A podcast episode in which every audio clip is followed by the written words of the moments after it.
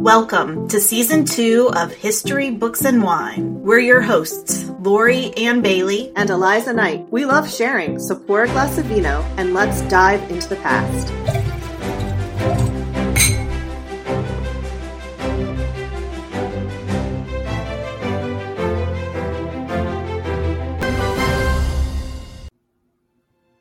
Welcome to History, Books, and Wine. We're your hosts, Eliza Knight and Lori Ann Bailey. On this episode, we're going to discuss Holocaust remembrance and the violins of hope. But first, what are we drinking?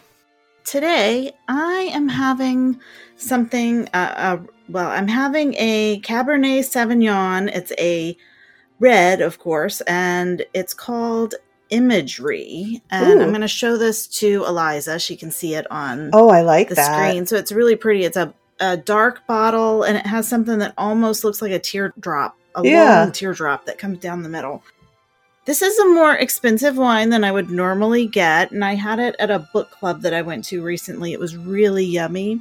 When I was at the grocery store a couple weeks ago, it was thirteen dollars off. So I'm like, yeah, I'm gonna grab a bottle Definitely. and give it a try. So I saved it for a special occasion, and I think talking about Holocaust remembrance and the violins of hope, I needed something special. So here we are. I agree with you. I think that that sounds good. Yeah. I am drinking a Josh Reserve. I'm showing the picture to Lori. It is a Cabernet Sauvignon as well. And um. this, yeah, this one I got because it has on the front a picture of some firefighters and some fires. Ooh. It looks like fire in the background. And it's a special reserve. I guess part of the proceeds are going to the National Volunteer Fire Council. Oh, that's nice. You know, I saw a bottle of that last year, so maybe they do that every year. Yeah, I think they must. Like, it's like a special edition that comes out once a year, maybe. Mm-hmm. But I thought that would be good, and plus, I love Josh. I'm a huge fan of Josh. So always love Josh. Yeah. Yeah. All right, so we're gonna dive right into the details here, and uh, I chose this topic because since moving to Northern Virginia, the synagogue that my family and I are members of send us a yellow candle every year to mark Holocaust Remembrance Day in April. Okay. For those that don't know, the Holocaust was the systematic extermination of Jews carried out by the Nazi Party at concentration camps in their own country of Germany and the countries that they occupied during World War II. Six million innocent lives were lost during the Nazi reign of horror. I've understood the significance and the need to commemorate these horrid events every year, but for this episode, I wanted to dive into where the yellow candle got its start. I'm really uh, looking forward to learning about this because I hadn't heard about the yellow candle. So, oh, great! On April 21st, 1951, the Knesset, which is the legislature in Israel, designated the 27th day of Nisan as mm. a day of national remembrance for the victims of the Shoah, which is another name for Holocaust. Okay. So the day became Yom HaShoah, or the National Holocaust Remembrance Day. Now, the Hebrew calendar is a little bit different from the Gregorian calendar, uh, which is the one that most of the Western world uses. Mm-hmm.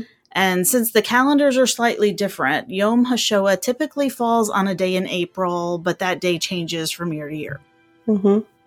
In the Jewish faith, mourners typically light what's called a yahrzeit candle, and they typically do that uh, shortly after a loved one's death or on the anniversaries of their passing.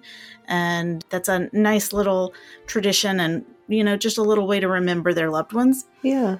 These uh, candles are made to burn for 24 hours, mm-hmm. but you can leave them until they burn out. So technically, I think they're supposed to have like 25 hours worth of wax in them. Yeah. But, you know, you want it to burn for the whole 24 at least. Right. Uh, the white candles are lit in the evening as you say a prayer called the Mourner's Kaddish.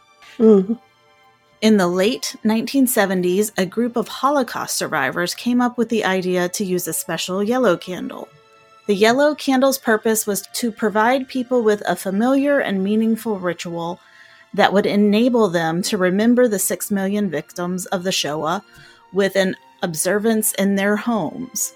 I like that. Mm-hmm. The reason the candle is yellow is because of the yellow armbands Oh, that the Jews were forced to wear during the Nazi regime. yeah, that's pretty significant. Yes. so uh, the candles are actually quite nice. We always get it in like this really sturdy cardboard box, and Mhm. Uh, sometimes we pick it up at the synagogue. Other times, you know, volunteers will drop it off at our houses. I think one year it was even mailed to us. So I think it Oh, wow. depends on you know who's in charge of distributing them. But we Right. always get one. They uh, they have a Star of David imprinted on the top, like in the wax Oh wow.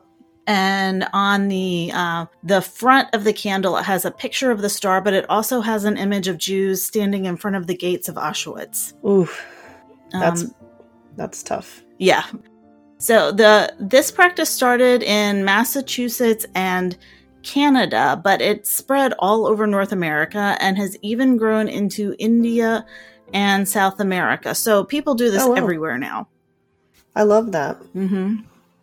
And another special day to remember the tragedy of the Shoah is International Holocaust Remembrance Day, which is the reason I originally chose this topic today is because that's on January 27th.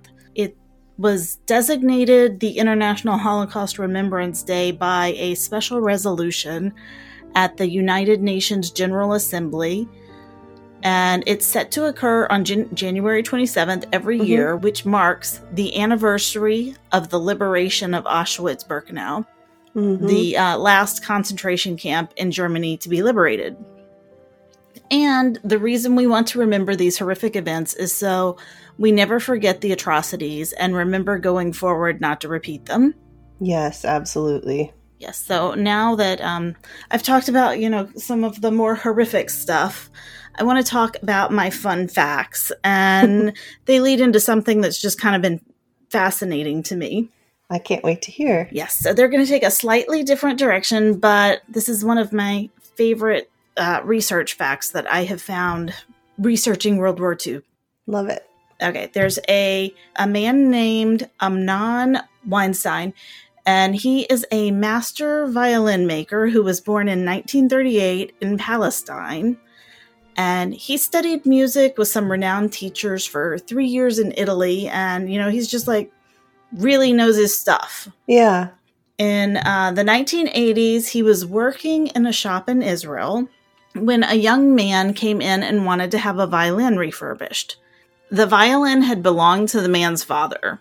When Amnon opened it up, there was black powder inside Ooh. from the cre- crematorium at Auschwitz, which was the last place that the man's father had played the violin. Oh, it's so heartbreaking. Yeah, it really is. Other people heard about the restoration work and began bringing instruments in, and Amnon began collecting the violins along with the stories of their owners. Wow. And now the group of instruments has grown to 60 plus. wow. Yeah. That's so incredible. it's really an amazing collection. it really is. Several of the violins have Stars of David engraved on them, and this was a way that in the early 20th century, uh, Jews would decorate them to show that they played klezmer music, Hmm. which is a Yid- Yiddish word meaning instrument. Mhm. So, klezmer is a style of music that incorporates traditional dance music, ritual melodies, and along with some improv- improvisation. And this tip- this music was typically performed at weddings and other social functions. So I, I guess if you would you watch Fiddler on the Roof and you Yeah. see you know the the fiddle or the violin, which is essentially the same thing as just the style of playing, it was very key to Jewish heritage and who they were, are who they are. the and the purpose of the engravings on the violins was because rabbis tended to hire people who showcased the Star of David on their instruments because they wanted to make sure, you know, that they were hiring people that knew what they were doing, Yeah. you know, would know the the right kind of music to play. I love that. In the early 2000s, Amnon began showcasing the instruments and their stories at concerts. Hmm. Now they travel around the world so that people can listen to them and hear their tales. I want to hear their tales. Yes, I do too, so bad. the Violins of Hope were just a couple hours away from me before COVID started. Oh and. I so, so, so wanted to go see them, but I never got the chance. They were in uh, Richmond, Virginia. So, Mhm. right even, you know, where my son was going to school. But Right. I just it was so difficult to get down there. And anybody who's lived in the northeast region knows how difficult it is to drive on Oh, yeah. 95 and it's the worst. and I would have had to do that but it it never worked out. But you can still go see the violins of hope. I looked it up the other day. It looks like uh, this month so in January some of them are going to be in New York and some of them are going to be in New, Or- New Orleans, and it happens to be on the same day, on the 27th, which is Holo- Awesome. the International Holocaust Remembrance Day. Yeah. Uh, so if you're in the New York area, and if, or if you're uh, in the New Orleans area, look that up and see about getting tickets. And I think I'll put a link to that in the show notes. Especially Violins of Hope has their own website, Yeah.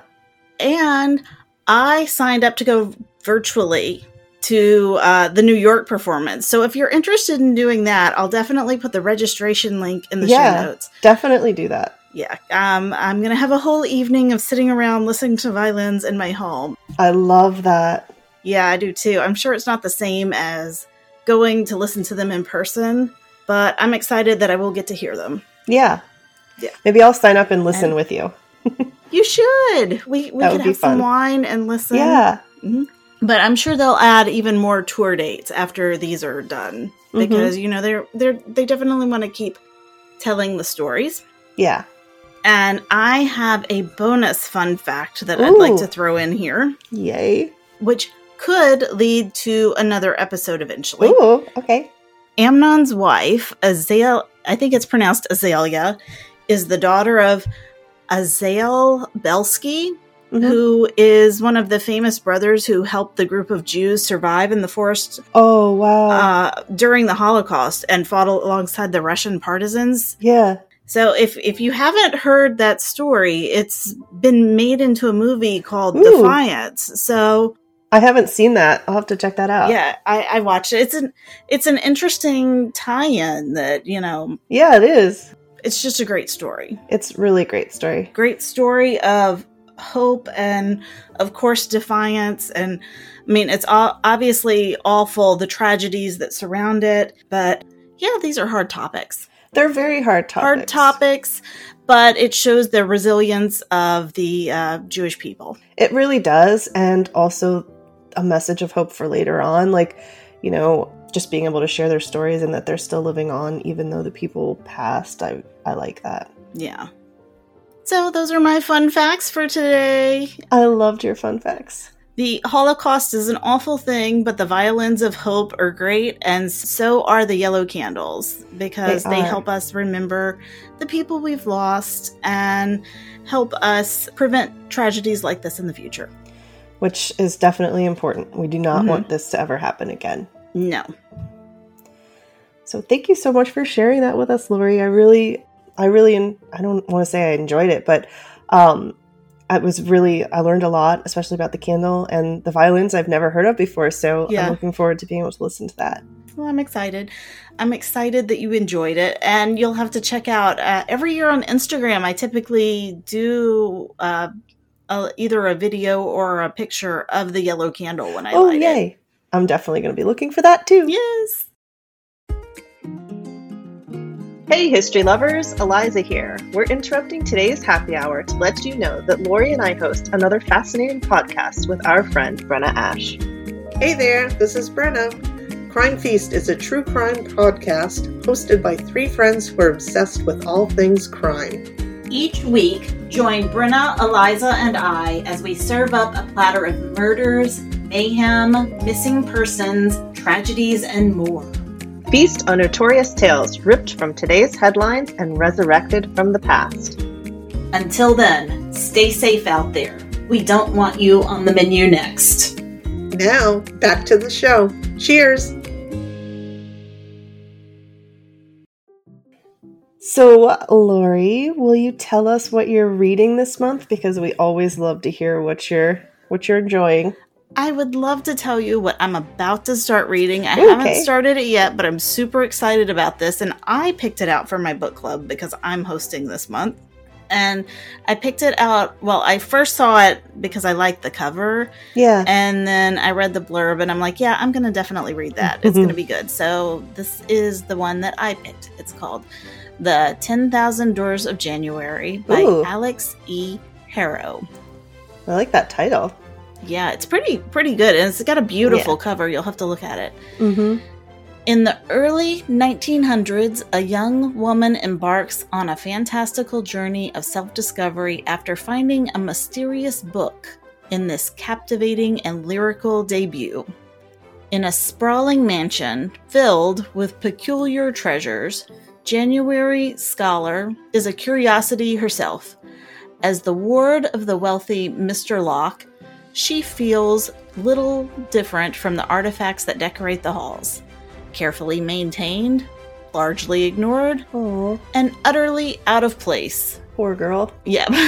then she finds a strange book, a book that carries the scent of other worlds and tells a tale of secret doors, of love, adventure, and danger. Ooh. Each page turn reveals impossible truths about the world, and January discovers a story increasingly entwined with her own. Hmm. Yeah, so this has got some really great reviews, and I think yeah. it's like um, an editor's pick or something. Oh wow, really? Like that? Yeah. So it sounds good. I'm excited to dive into that, and I will be doing audiobook. I just love audiobooks. Also, I love that it's January and the heroine's name is January. I know. I, I kind of did like that on purpose. Tie-in. I love that. that sounds good. I'm gonna have to add that to my pile. Yeah, those piles just n- never stop growing. Oh, it's pretty bad. so now, will you tell us about one of your books? I will. I'm going to talk about Eight Kisses today, okay. and it's technically a Hanukkah book, but I thought since we were talking about uh, Jewish traditions, that this yeah. would be a fun one to sneak in here because I didn't talk about it last month. Sure. When Hanukkah was actually going on. but just a little, it's got uh, eight fun stories in it that another author and I got together, and we had other authors submit stories and we read through a bunch of them and we picked out the ones that we thought uh, really shined. Yeah. So here, um, here's a little thing about it. Hanukkah is the festival of lights, celebrating an ancient miracle with candles, fried foods, and family gatherings. What better time to find true love? From Regency Scotland to contemporary New York City, from sweet short stories to super spicy novellas, Eight Kisses spreads a feast of love. Interfaith opposites attract, a small town reunion offers a second chance, an interracial couple rises above initial misunderstandings, online dating yields unexpected foodie dreams, a Jewish mourner discovers solace at a Catholic feast, a hometown visit heals old wounds, the girl next door is something more, seasoned lovers reaffirm true love. Move over Christmas movies, spin the dreidel, gobble the gelt, and devour a tower of latkes as you read these tales of Hanukkah love. I love that. and they're all really great stories. They really are. I love that so much. Thank you. All right. We hope you enjoyed today's episode on Holocaust Remembrance Day and the Violins of Hope. Coming up, we have guest authors Cecelia Mecca and Christine Wells, and Eliza is going to share with us some amazing true stories about women rebels in the Jacobite Rebellion in Scotland. Yay. Yay, Thank thanks you. for joining us. Thank you again for sharing. You're welcome. Bye. Bye. For more information about today's episode, click on the show notes. Follow us on Twitter and Instagram at History BKS Wine for additional historical tidbits and updates. If you like what you heard today, please leave us a review. Thank you for tuning in. Be sure to check out our episodes published weekly on Tuesdays. Until next time, cheers and happy reading.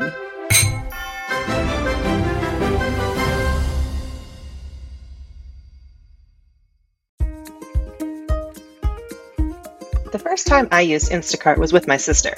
We were baking cookies and I'd forgotten the butter. Instacart to the rescue. Now I even use it when we're on vacation so our staples are delivered right to our door. Save yourself that trip to the market. Instacart delivers groceries in as fast as one hour. They connect you with personal shoppers in your area to shop and deliver groceries from your favorite stores. Follow the link in our show notes, and that lets Instacart know we sent you and help support our show. Plus, you'll get free delivery on your first order over $35. There's multiple stores available in most areas. Shop all your favorites on a single order. The products you love from local stores. Hand selected by shoppers based on your preferences. Delivery to your door in as fast as one hour. Instacart highlights deals to help you save money. Find everything you usually buy and get smart suggestions for new items. They pick the freshest produce and keep your eggs safe too. Let Instacart shop for you.